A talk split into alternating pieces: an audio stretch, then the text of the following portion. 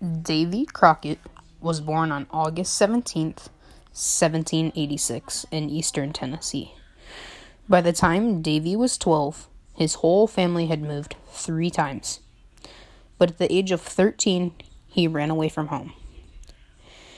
In 1813, Crockett enlisted in the Tennessee militia during the Creek War. He didn't want to kill people, so instead of fighting, he hunted for the militia.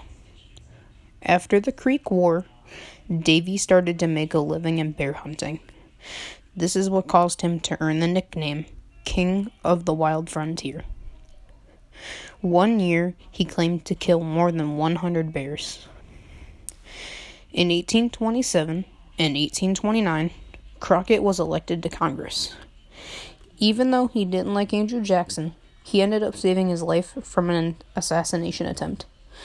After his terms in Congress, he had said one of his most famous quotes Better to keep a good conscience with an empty purse than to get a bad opinion of myself with a full one.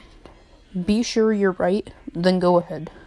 Since you have chosen to elect a man with a timber toe to succeed me, you may all go to hell, and I will go to Texas. Be sure you are right, then go ahead. Once he got to Texas, he enlisted in the army and died on March 6, 1836, at the Battle of the Alamo.